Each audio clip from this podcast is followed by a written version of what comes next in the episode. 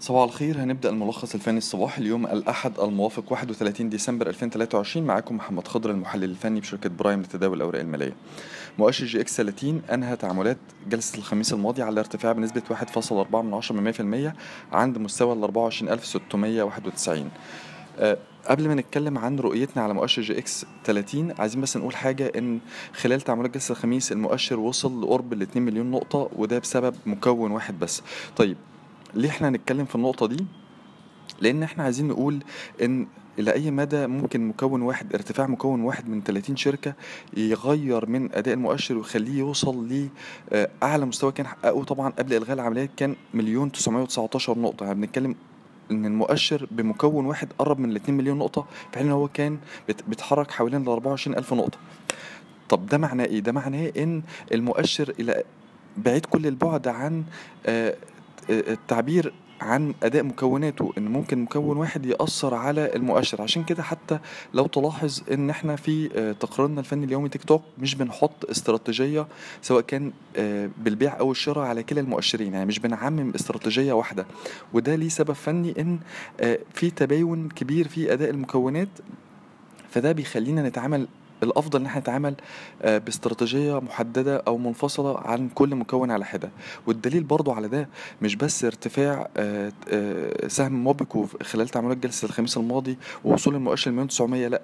لو حتى جينا بصينا على مؤشر 24000 نقطة. إحدى مكونات مؤشر EGX 30 هتلاقيه بالم هيلز. بالم هيلز كان في شهر إبريل 2018 كان ب 5 جنيه لما كان المؤشر 18000 نقطة. دلوقتي المؤشر فوق ال 24000 نقطة وبالم هيلز أدنى ال 3 جنيه. ف هتلاقي نفس الكلام بالنسبة للقلعة نفس الكلام بالنسبة للفوري فاللي إحنا عايزين نقوله إن المؤشر لا يعبر حتى مؤشر 24000 نقطة. مش هكلمك على 2 مليون نقطة اللي هو كان بحالة استثنائية زي موبكو لا لكن حتى في الوضع الحالي اللي هو بنتكلم على مؤشر 24000 نقطة فهو حتى الآن غير معبر عن أداء مكوناته. يعني بالم هيلز إحنا بنتكلم على مؤشر لم يتجاوز ال 18000 نقطة لأن هو لما كان المؤشر في 2018 في شهر إبريل 18000 نقطة كان بالم هيلز ب 5 جنيه. فاللي إحنا عايزين نقوله إن من الضروري إن أنا أتعامل مع كل مكون على حدة. ليه؟ لأن المؤشر لا يعبر عن أداء مكوناته. طيب اللي حصل خلال تعاملات جلسه الخميس الماضي غير من اتجاه المؤشر الهابط إلى الاتجاه العرضي وشايفين إن بنميل إلى استمرار التحرك العرضي في مؤشر EGX 30 ما بين ال 23700 وصولا إلى ال 26000 نقطة. مستويات الدعم الحالية هتكون عند ال 24350 يليها 23700 و 23700 ده الأكثر أهمية. مستويات المقاومة هتكون عند 26000 يليها 27000 نقطة.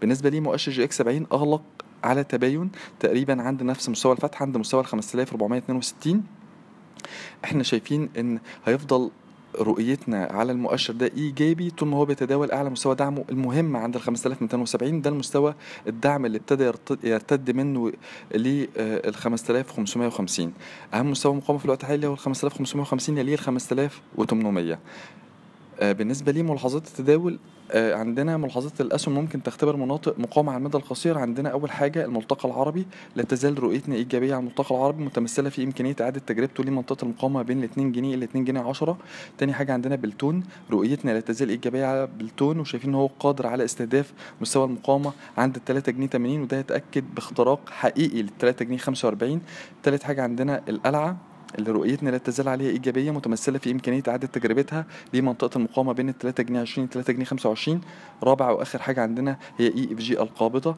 اللي بنميل لتمسكها من مستوى الدعم الحالي عند 16 ونص ل 16 30 منطقة الدعم دي والارتداد منها لإعادة تجربة منطقة المقاومة بين ال 17 إلى 17 ونص نظرتنا عليها إيجابية. شكرا.